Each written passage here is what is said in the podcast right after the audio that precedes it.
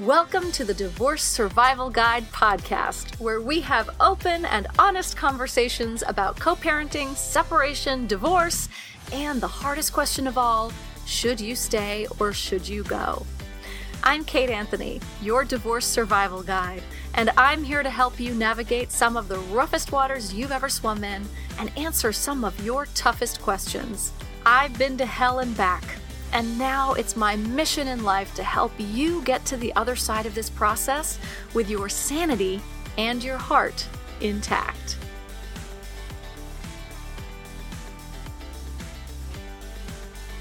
Welcome back. So, do you want to bust some divorce myths or what? My guest today is Eric Broder, and he is a divorce attorney. He is one of the top divorce attorneys. He's selected as a Connecticut super lawyer in family law every year from 2013 to 2020. And every year, no more than 5% of the lawyers in the state are selected to receive this honor. So he's amazing. He is uh, just phenomenal, a phenomenal resource. You've probably heard him on Susan Guthrie's podcast. Uh, we had him on our live stream that I do every Monday with Ben and uh, Ben and Susan. And if you don't know about that live stream, by the way, every Monday at five o'clock Eastern, two o'clock Pacific. Ben Heldfond of Our Happy Divorce and Susan Guthrie and I host a guest and we have amazing conversations about divorce. And it all happens on the Our Happy Divorce Facebook page. And I usually actually also stream it into my uh, private Facebook group. So um, mark your calendars for that every Monday, 5 p.m. Eastern and 2 o'clock Pacific. So Eric was our guest a few months ago, and I just loved him. And we decided to do an episode on busting divorce myths. So if there are things that you have heard, there are things that you believe to be true, there are things that you, someone has told you. Um, we're going to bust the top myths today. So, without further ado, here's my conversation with the amazing, talented, and super smart attorney, Eric Broder. Eric, thank you so much for joining us and talking about busting these myths. There are a lot of them. Divorce myths. for those of you who may have missed it, we had Eric on the live stream. We had a really great conversation on our our Happy Divorce live stream. But we're gonna we'll link to that in the show notes. But um, we're gonna continue that yes. conversation and yeah, bust some divorce myths. So first of all, do you want to tell people? I mean, I, I introduced you in the intro, but you want to just sort of tell people a little bit about who you are and what you do? Sure, sure. Um, Eric Broder, and I am a divorce lawyer, family lawyers sounds a little better. This is we're located um, in Connecticut, Southern Connecticut, Fairfield County, more suburban New York City. A lot of people live here and commute to Manhattan. There are seven lawyers in my firm, and yeah, this is this is all we do 100% of the time. So I always tell people if they want to close on their house, I'm the wrong guy. Go somewhere else. Yes. D- divorce myth. So the number one enemy of my business is I call it cocktail talk. It's when people come in here and tell their neighbor's alimony deal, or their friend got this house, or their friend this, and um, I, I tell this. It's it's it's the biggest my biggest pet peeve and penalty because you know it's it's each case is different and unique, and there are certain factors. And I always tell this story, and it's a good one to lead off with. And you may have heard me, Kate, but I represented in Connecticut. When you get divorced, you go into the courthouse and the judge approves the agreement and reads about the agreement. And I represented a woman, they were long marriage, you know, 25 years and multiple kids. And she was not employed outside the home. And the judge highlighted the agreement, went over it with the parties. And part of the deal was my client wasn't getting alimony.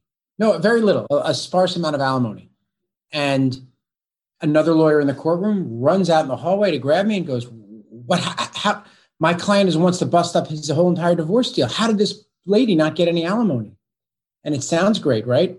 My client's husband is saying, I'm not paying, I'm barely paying alimony to my wife of 25 years. Well, what they neglected to realize was that my client was getting a trust that threw off hundreds of thousands of dollars a year of income that she was going to be able to live off of the rest of her life, which was better than alimony because if he loses his, there's no right. alimony. If he passes away, maybe there's life insurance. So it's a myth. So there's a guy out there telling his friends he's not paying alimony, and here my client is saying I'm not getting alimony. Look what she got.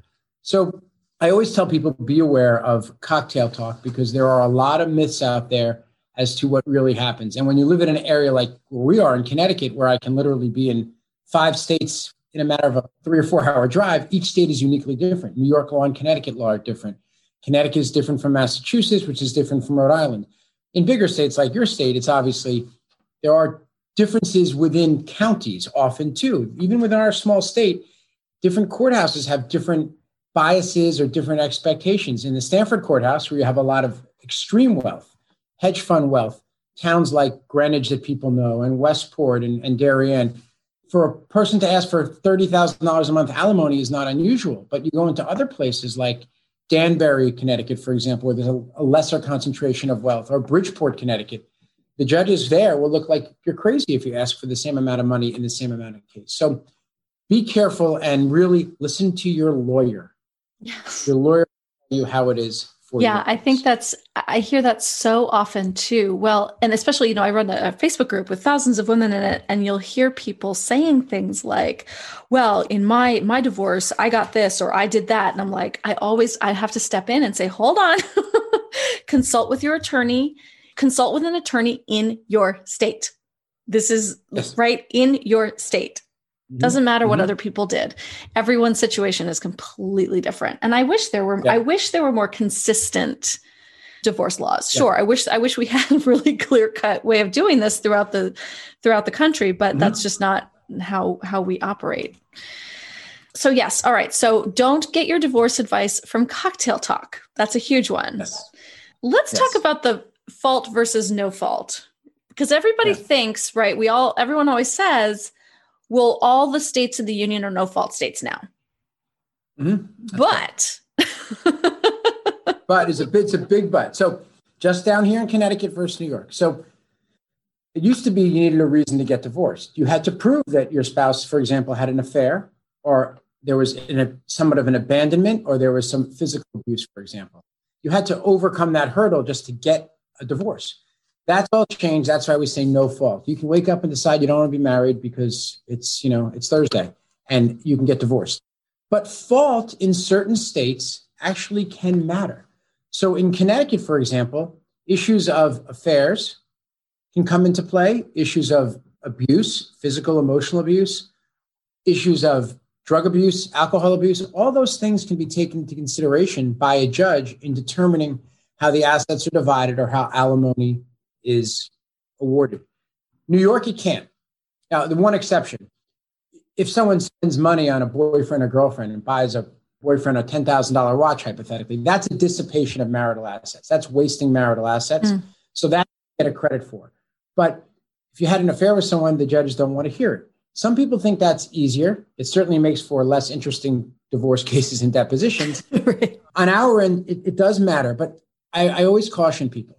It doesn't if, if we were in a trial with a jury and there were 12 men and women in, in the town of Westport, where one of my offices is located, and someone had multiple affairs, you bet hmm, that guy or that woman would get about 15% of the assets. See you later. In Connecticut, 55 45 of a split of assets for an affair, for example, would be a big win. And most people, that would be a very big win. Maybe hmm. 60 would be a home run, and you need a lot of bad things. I mean, in and out of rehabilitation facilities, that type of stuff. And for most people, I tell them 50% of what you'll have today is really equivalent to 55% of what you'll have after you spend all the money on lawyers fighting it out. So settle the case. Either take 50% now or fight it out for months and months and months, or maybe now with COVID, years and years. And you might get 55% later, but the lawyers will get the difference. So um, it does matter. It matters more in the day to day structure of a case, though. I can tell you if you have a hurt spouse, they're going to be less likely to want to negotiate as quickly or as fairly, and, and that's understandable. So you have to sometimes let cases lag a little bit or address the issue and say, I'd rather overpay and get out. Right. Or hire a divorce coach and, and work on the emotional aspect of it so that you... and get someone who's more qualified to handle those, those issues and less expensive and is going to be able to, yes, that's actually great advice because then you're not bogging your lawyer down with those things. Either. Right. Exactly. So, right. Exactly. Or coaches. Right, exactly.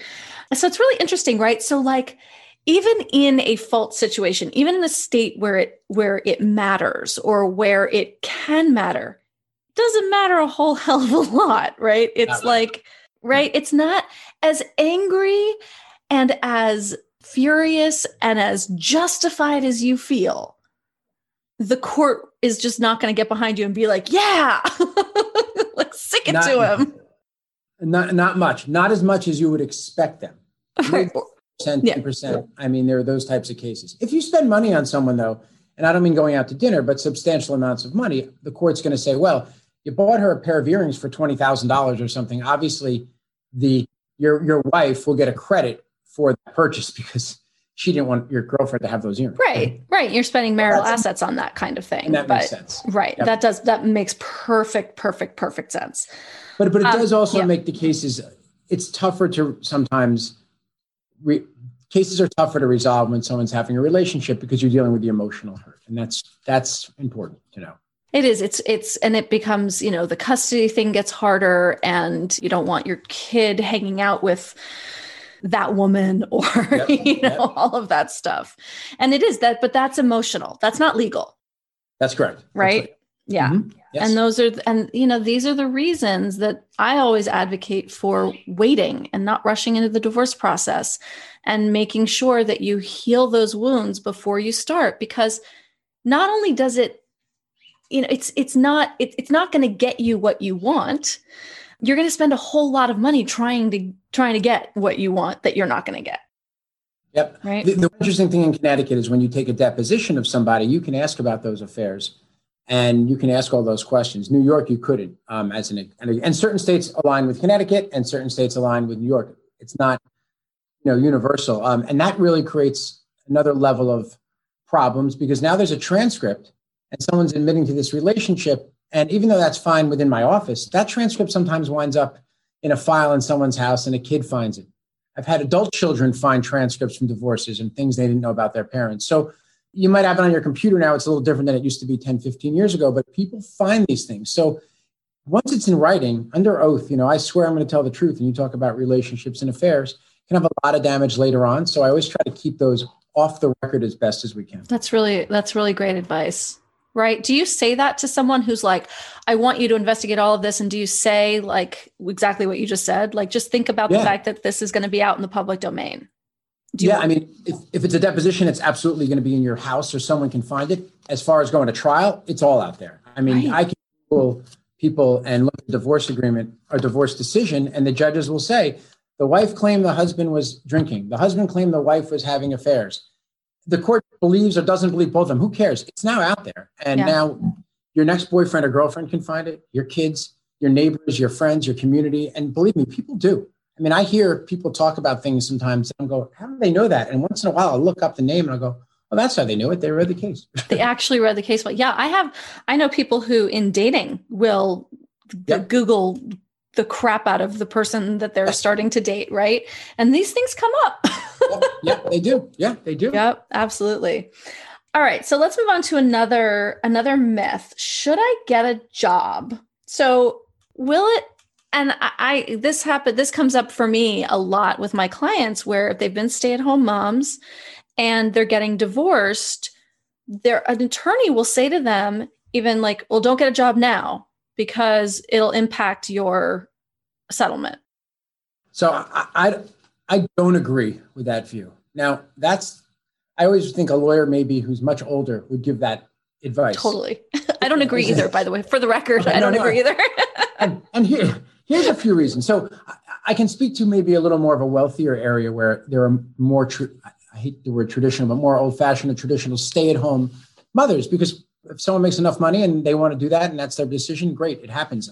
Getting a job and, and there's a lot of benefits to it. First of all, and I'll speak to our courthouse here where there are three very, very qualified female judges who busted their butts in their legal careers. I knew them when they were lawyers and now and raised families. And now they're on the bench. They are going to admire and respect somebody, a, a woman, for example, who got a job even during the divorce process, even if it's part time, not working for 15 years. And now I'm working part time or working full time. They're going to respect that. Now, will you get less alimony? Yeah, you will.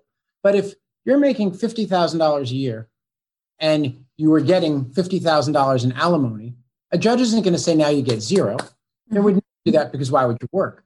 A judge may say, you know what, instead of 50, he's going to pay you 30 or 35. But at the end of the day, now you have $85,000. Right. That's the 50 you would have had for staying home. It's going to look more favorably upon you. And guess what? Your husband might lose his job in two years or get a substantial pay cut. Something may happen. He may get sick, your ex husband now.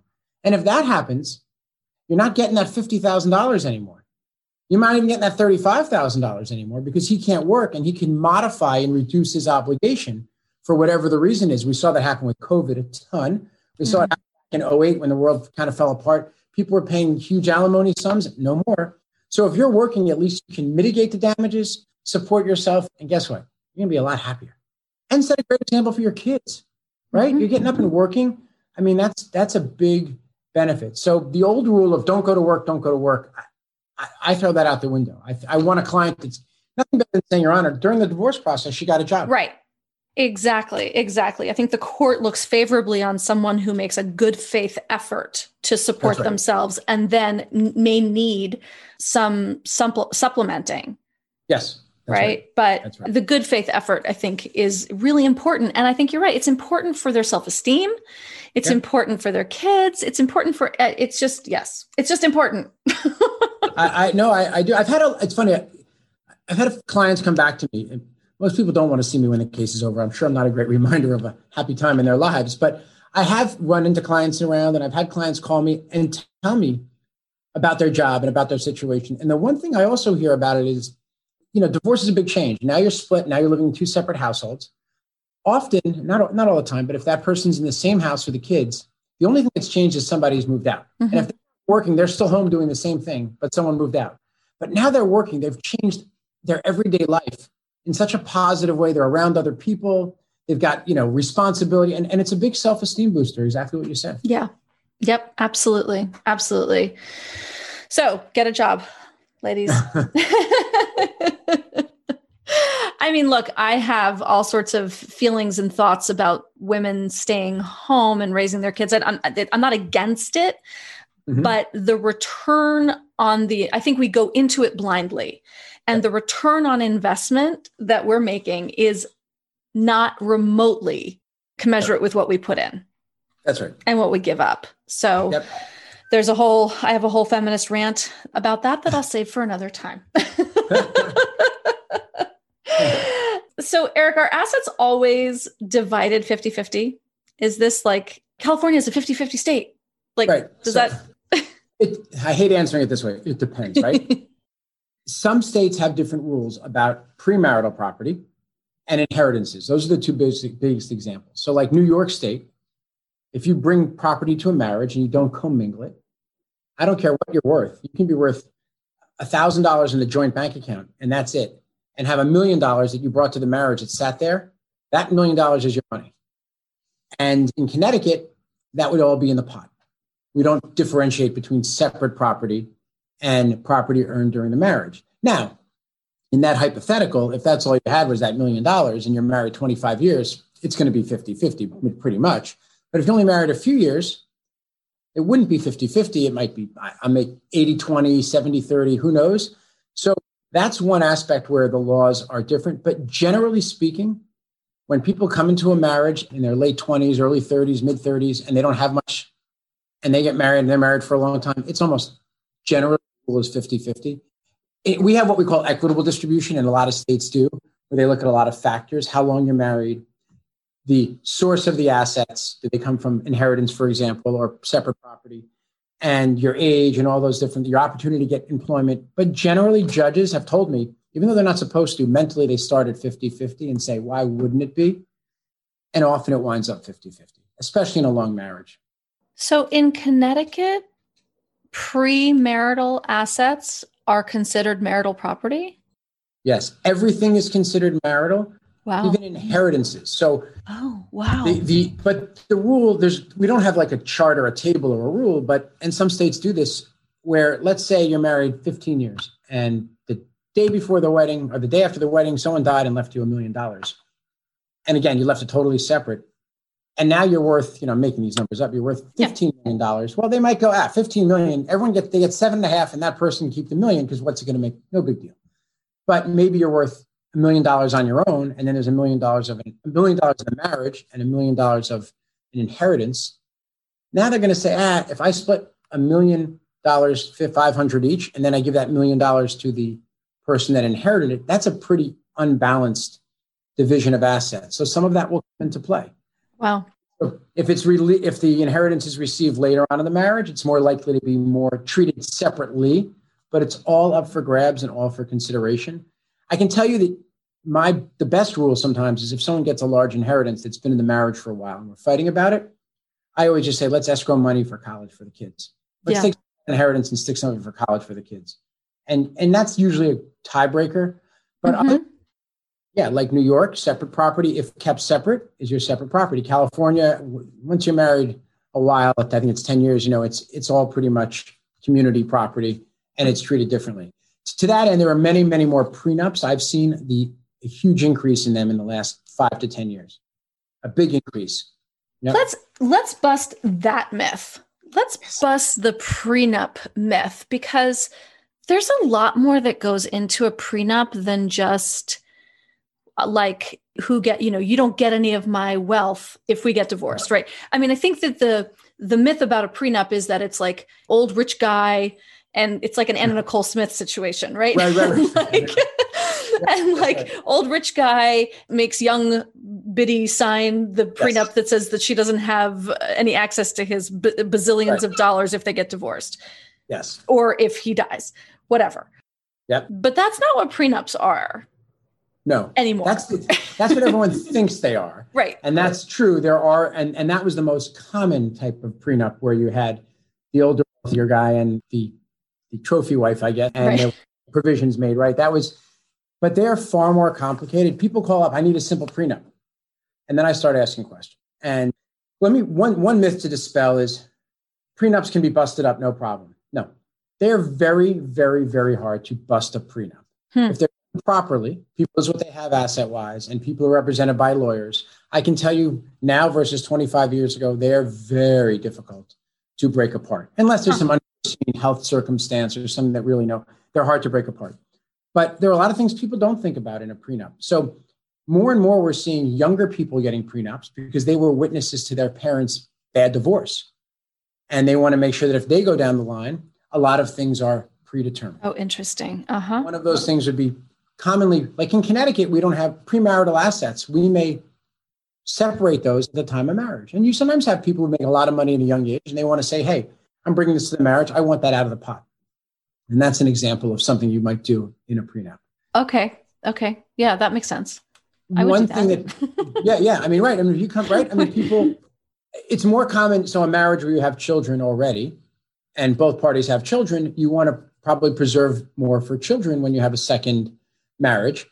And that's not uncommon to do a prenup at that point. One of the biggest considerations in, in those is estate rights. So if somebody dies, if, if, if I have all this money and I say, I'm disinheriting my wife, she's the worst person in the world, all those different things, she can contest my will and still get a third of my estate, no matter what. You can't really disinherit a spouse. Oh. So if you're married for a second time and you know you're in your late 50s, you're established, now your spouse has a, the right to a third of your estate. You can waive that right in a mm. prenuptial agreement. So a lot of times spouses will waive the right because you may want to leave it to your children. And you can still leave them 50%. You can leave them all of your estate, but you'll waive the right to claim that they violated these this one third share. Hmm. So it's a okay. little more interesting. Other interesting things people don't think about, we're getting more in the prenups, but it's is what happens if I own a house and I get married and someone moves in with me and now we split up. Well, I want them out of the house, obviously, right? So, how many days do they have to get out of the house? There's a lot of different provisions that people don't think about when they enter into a prenup, and that's that's a big one. The last wow. thing you want to do is be in the same house with someone when you own that house, right? So. Right. Well, especially if you came into the marriage with the house, right, and it's yep. your. But in Connecticut, then it wouldn't be like it would actually still be community without property. a prenup. It'd be pre. Yeah, without a prenup, it'd be a marital asset. So, ooh, wow, that's, that's where it comes in a lot more. That's amazing. the reason I, I have no, my only theory for the reason for I think the increased number of prenups is so many more people who are in their 40s, 50s, 60s, 40s and 50s really watch their parents go through bad divorces because that's when it's sort of there. Your your hand is up on on, on the podcast. Yeah. yeah. People are skeptical, right? And they they want to avoid that. And Yeah. and that's where it comes into play. When I get two very young people without a lot of money for a prenup, then I get a little skeptical. You have no money. What are you doing? You're building a life together. This is not might not be the right way to go about it for a prenup. It's interesting because I think that one of the things that I think prenups do is that they force people to answer questions that they may not be asking themselves before they get married. And, you know, we kind of think of them as a bit of a buzzkill, right? Yep. Mhm. But I think premarital counseling does the same thing. And Yep. so few of us do that before we get married. And I think it's, I have a friend, I'm- I'll never forget this. I have a friend who they're about to have a baby, or maybe they did have the baby. They've been married for a few years. And before they got married, she was telling me about their premarital counseling Mhm. and how it was so hard. It was so in depth. They covered every contingency Wow. he had been clean and sober for a while so like what would happen if he started using again what would happen if and they came up upon these roadblocks that they never imagined that they would such as like religious like he was like oh well we're definitely going to raise our kids catholic and she was like whoa we what you know and so right these assumptions and i think Yeah. that prenups do a similar thing just with with with Money. or assets right mm-hmm. that Yep. force you to have conversations you may not have had otherwise that are actually really important conversations to have Yep. I, I don't disagree. Yeah, you're right. It's a good point. It's a very good i also wonder what's going to happen you know so f- we're, the i think the marriage rate is going down right Mhm. and so like how are these do you do people have prenups if they're not actually n- nupting if they're no, we, we so what do you call that cohabitation agreements. uh-huh okay Um, it- it's it's really interesting because the the family court doesn't have jurisdiction over a cohabitation agreement because you're not married. right If you're going to challenge that, you're in civil court. It's a little different. You know, you're in there with the personal injury cases and and and and the like, or contract disputes. It's really a contract between two people. It's almost like a roommate contract. right Second shelf of the fridge is mine. The third shelf is yours. That kind of thing. So he ate my yogurt yeah, exactly. I had six diet cokes. Now it's five. It wasn't you. Um, so the, those those are things that um, that we do. Not often. It, it, it's tricky. Sometimes people want to have children and they don't want to get married, and we deal with it that way because financially, if someone says, "I'm not going to work," but I don't want to have to move out and have no money and live somewhere with a child if this doesn't work out, and you're going to live in our beautiful home, a beautiful home on the water. So we try to make adjustments there. It's it's tricky. It's those are those cohabitation agreements are definitely tricky. One thing about prenups though you can never make provisions for custody or parenting. So you can't say i get sole custody or you get they're not valid and you can't make a child support agreement either because child support's always modifiable or changeable you know Right. you might say i'm going to pay x amount in child support well your income could be much more or much less Right. or a child could have some significant special needs you just don't know people always think we can just resolve custody. If we have a child, I'm going to have 50% of the time. No, you can't do that in a prenup. Interesting. Yeah, that's good to know. I mean, obviously, you couldn't figure out child support for a child that hasn't been born yet, but People want to. Want all the certainty. yeah, that's crazy. Yeah, no, but that's actually that's actually a good point. Even even custody, even percentage of custody. That's You can't interesting. do any of yeah. Which is another myth. I'll, I'll, I'll segue a little bit as to a yes, go is for what it. is cus- what is custody? yes. Let me. Most states, 99% of people have joint custody of their kids, and that does not mean 50-50 parenting. Joint custody means legal decisions concerning the children. Major health, religion, and educational decisions have to be made jointly. And the reason why I can speak to my own state that 99% of people have it is they don't disagree. The children are school or private school, can't afford private school, in public school. If they need a tutor, generally people get their kids tutors, right? And when it comes to health, most of the time, almost all the time, people agree. If they go to the pediatrician and he or she says, go see this orthopedist, you'll see that orthopedist. The only time you see a little bit of arguing is over therapy. And if you're a product of divorce and one parent wants therapy, you're going to win that battle as long as the therapist that you choose is like a, a board certified therapist and not somebody burning incense in the back of the room and playing the bongo drums, right? You know, it's not like some spiritual leader. It's got to be a therapist. So not all the time people have joint custody. And when people say I have I want custody or I have custody, and I explain that, they back off. What what really is different is the parenting plan, right? That's what they mean. Some people call it physical custody, and some people what a parenting plan is. And that's where people might have different plans every other weekend, 50 50, different types of structures. So I just, people should be careful when they talk about what custody is or hear people talk about custody. Okay. So, and then, but then let's talk about actual parenting time too because i hear i hear all the time from people like in my facebook group or my clients and you know women are like but i'm the mom so um, i should obviously get full full custody. And what they mean right. is full parenting time. They want 100% parenting time. And you know my response to to that usually is that's usually not how the law works. Right. So can we can you such shed some light on that when we were growing up every other weekend i always say it was like friday to sunday afternoon and you went to mcdonald's on tuesday night with your father that was kind of like what i saw friends go through and people go through so that's not even close to what it's like now especially since COVID has started, I, have seen a lot more almost 50 50 type plans. And I say that because if two people live in the same community and have work flexibility, it's not impossible to do what we call a 50 50 plan. Some call it a, there's different structures. It's not always week on, week off. It's nothing like that. Mm-hmm. It could be a 225, which if some people know what I'm talking about, it could be that every Monday and Tuesday the kids are with mom, Wednesday, Thursday they're with dad, and the weekends rotate. So it could be Wednesday, Thursday, Friday, Saturday, Sunday, dad, Monday, Tuesday, mom. Wednesday, Thursday, dad. Friday, Saturday, Sunday, Monday, Tuesday, mom. Sounds confusing, but it's not. It's not. That's what I do. That's what we've done for yeah, years. There you go. Yep. Yeah, a lot of people do it. It's great. The child knows it's Monday, I'm at mom's. It's Thursday, I'm at dad's. And then they get continuity of five days in a row on the weekend. And of course, as you probably know, if your child has an activity on dad's day, you can certainly attend and see your child and vice versa. Right. Um, so I'm seeing that plan more and more or closer derivations of that plan where the plans are not mom has the kids all the time. Mm-hmm. Now, in a community like like ours, where people commute for work to Manhattan or did or hopefully will again soon, it sometimes is impossible to do that because if it, someone's on a 7 a.m. train, they can't put a child on the school bus, and if they come home at 6 p.m., they can't be there to get a child off the school bus. Right. So then we make different different arrangements. If people travel a lot for work, you know, obviously they fly around or did, and, and probably hopefully will again soon. It becomes more difficult. But I would say that if I counted up all the days that the working parent or the father had 20 years ago versus today, it would be a dramatic, dramatic. And this, the idea that the mom is the mom, and so the she has the right, is just not. It doesn't hold up in court. That's, That's right. not a legal standing. No, I mean, for a mom to have a, an extraordinary amount of time, it usually is due to the father's work. Right. And some of the things that people also don't realize is the court can't really legislate everything.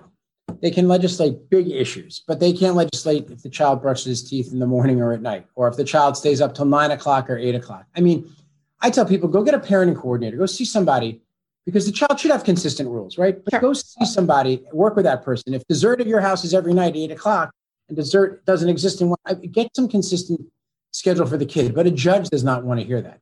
Judges, especially in, in any judge in, in, in your county, in my county, the things they deal with are parents go out and leave a four year old home alone. That's right. a real issue. That That's they're going to issue. Yes, parents exactly. using drugs, alcohol. That's a real issue. That's the case they want to hear. They don't want to hear about, well, he lets the kids stay up till 1030 on a school night and I put him to bed at nine o'clock. They do not want to, please, you'll get bounced out of there so fast.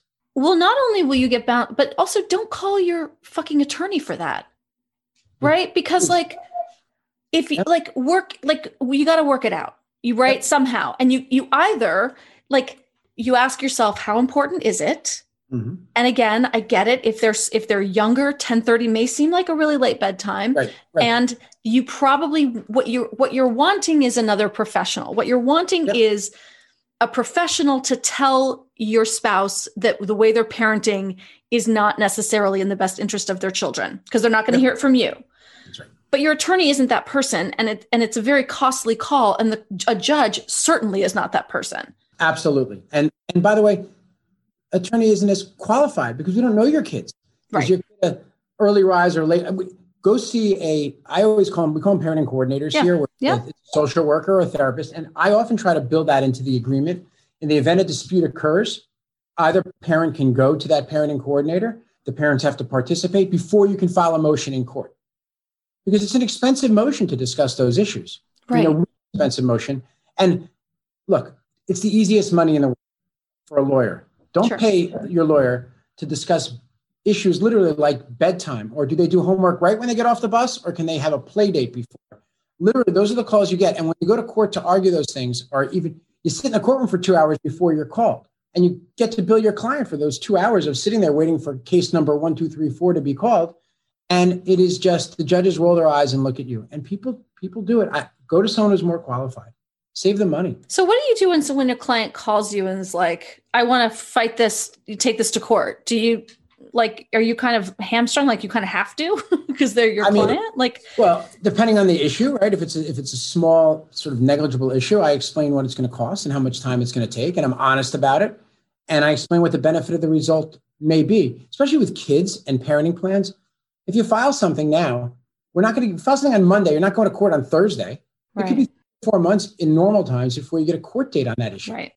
Kids change all the time. So a nine year old's bedtime is different from an 11 year old's bedtime. And we're going to spend four or five months fighting about this issue and then come back. I- I'll, I'm happy to do it if that's what somebody wants, but they're going to go in eyes wide open. They're going to know what the expenses are that involve it. And they're not priority issues to a judge. Those, Right. those, they look at our motions. And if they see that, they're not going to give you priority when you're called, especially if an emergency arises, and they'll bounce you to the back of the line Right, So- exactly. right. more qualified. And most people do. Now, look, there are situations where you have to, where I can have an, and this is usually an, an ex spouse situation, where I can have an ex wife. I mean, it's a it's a cold, sunny day out here today, and my client might say that, and her ex husband will swear that it's pouring rain out here right now. Just because, if that's the case, we'll go to court. We'll do it. Right. Yeah, yeah, yeah, yeah. Totally. The exception. So, okay. Whew. Yeah, that's a that's a big one. I feel like I feel like people really want to use their attorneys in the legal system for things that are just there are there are there are people that are better qualified and there are people who can that are a lot cheaper. Yes, Right. absolutely, absolutely. Okay, another myth. Does one person have to leave the house when the divorce is filed? What do you do? So the answer is no. Um, it's hard to kick someone out of a house, even when a divorce is filed. In Connecticut, you need to prove that there's really almost an imminent threat of harm, maybe not necessarily pure physical harm, but substantial emotional harm. And I don't just mean yelling and fighting like two people who are getting divorced that don't get along. I mean really Abuse. Yeah. Right. And even then, it's very, very hard to get someone out of the house. Now, the old school lawyer would say, stay in the house, make your spouse miserable, and she may be more likely to settle the case. Better advantage to you because they'll do anything at any cost to get you out of the house. My attitude is get out of the house because they can't wait to see this. So get out as soon as you can somewhere comfortable. Don't, as long as you can afford it too. I mean, if, if you're living in a beautiful big house and you can only afford a studio walk up and you have three kids, that's different. But get reasonable, temporary that you can rent. But I also tell people don't just leave the house unless you have a parenting plan in place. Because the last thing you want to do is move out. And then sometimes someone will say, well, you can't see the kids and they won't let you see the kids. And now you're not in the house, so you can't see the kids that often.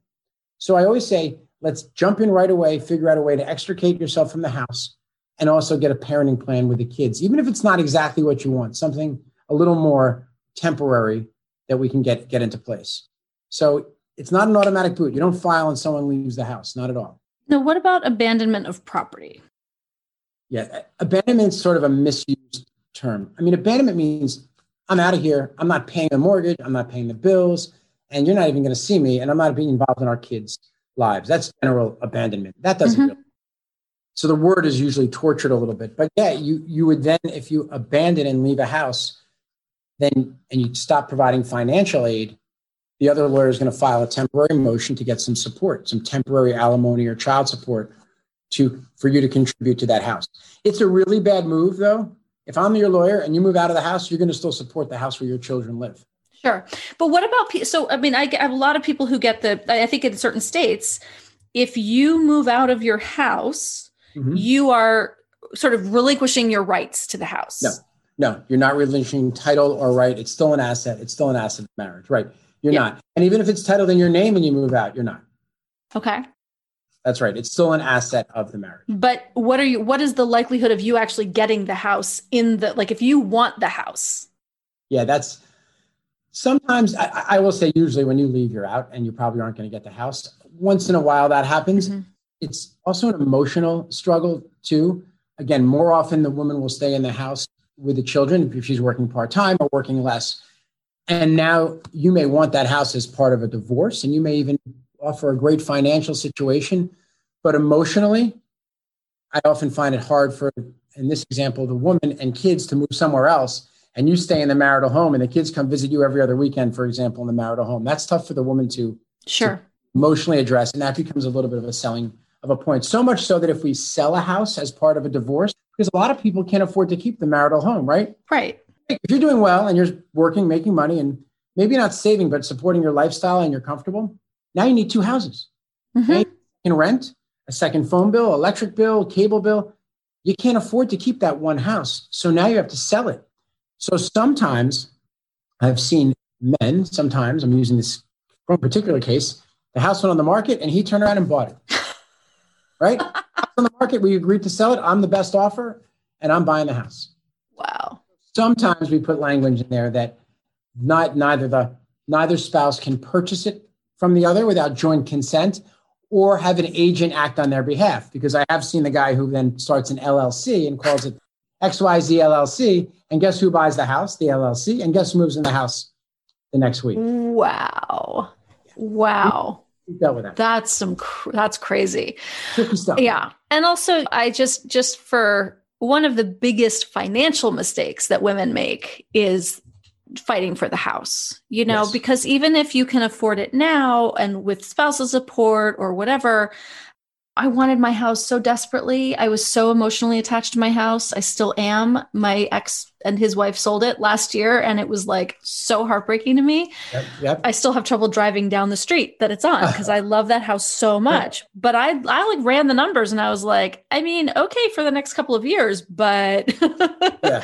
after that, yeesh. And you, yeah, and you don't know what the market will be when you go to sell it, and that's that's the problem. So you've got to be really careful. A lot of people, if you have a house worth four hundred thousand dollars and you have four hundred thousand dollars in other assets, and you keep the house and the, your spouse keeps the four hundred thousand dollars in liquid assets, that's not good. That's not good.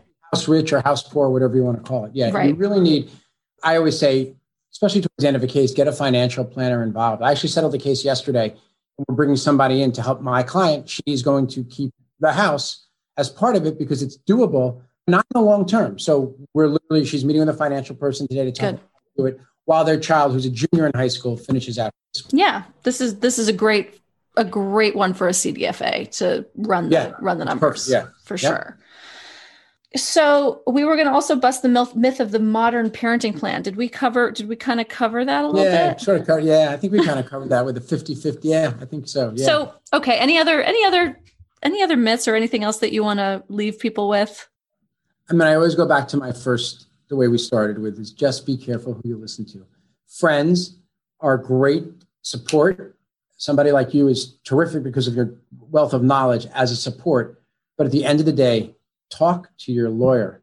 Let let them be the one that advises you about what what happens in your state, in your jurisdiction, what the cultures are. That's the one who's got to tell you how it is. Absolutely. Eric, where can people find you if uh, if they have questions? Are you open to? absolutely, absolutely. I have an easy website address. It's www.ctfamilylaw.com, like Connecticut Family Law, CT Family Law. They can click and email me. People do all the time, and I'm always glad to answer. I have a quick call with people. Um, yeah, it's I kind of like it. it's kind of different. so great. So, yeah. Yeah, I'm happy to answer. We have a bunch of there are a lot of we we do a lot. I mean, they're Connecticut specific, but a lot of them range advice wise throughout the state. Like when I have to leave the house, they, they could be for any state. We have a lot of blogs and good information on our site, basically just culminating with the questions we've gotten from people by email and starting to put the information out there. So oh, good. I'm always happy to answer a question or one of the lawyers in our office definitely will. Eric, thank you so much for coming on and having this conversation. This is, this is such, such valuable information. Uh, no, thank you. This is great. I really enjoyed it. Thank you, Kate. Thanks for having me. Thanks for tuning in to another episode of the Divorce Survival Guide podcast. If you like what you hear, head on over to Apple Podcasts or wherever you listen in and leave me a review. And don't forget to follow me on Instagram at The Divorce Survival Guide. I'll see you next time, and until then, remember you, my love, deserve to be happy.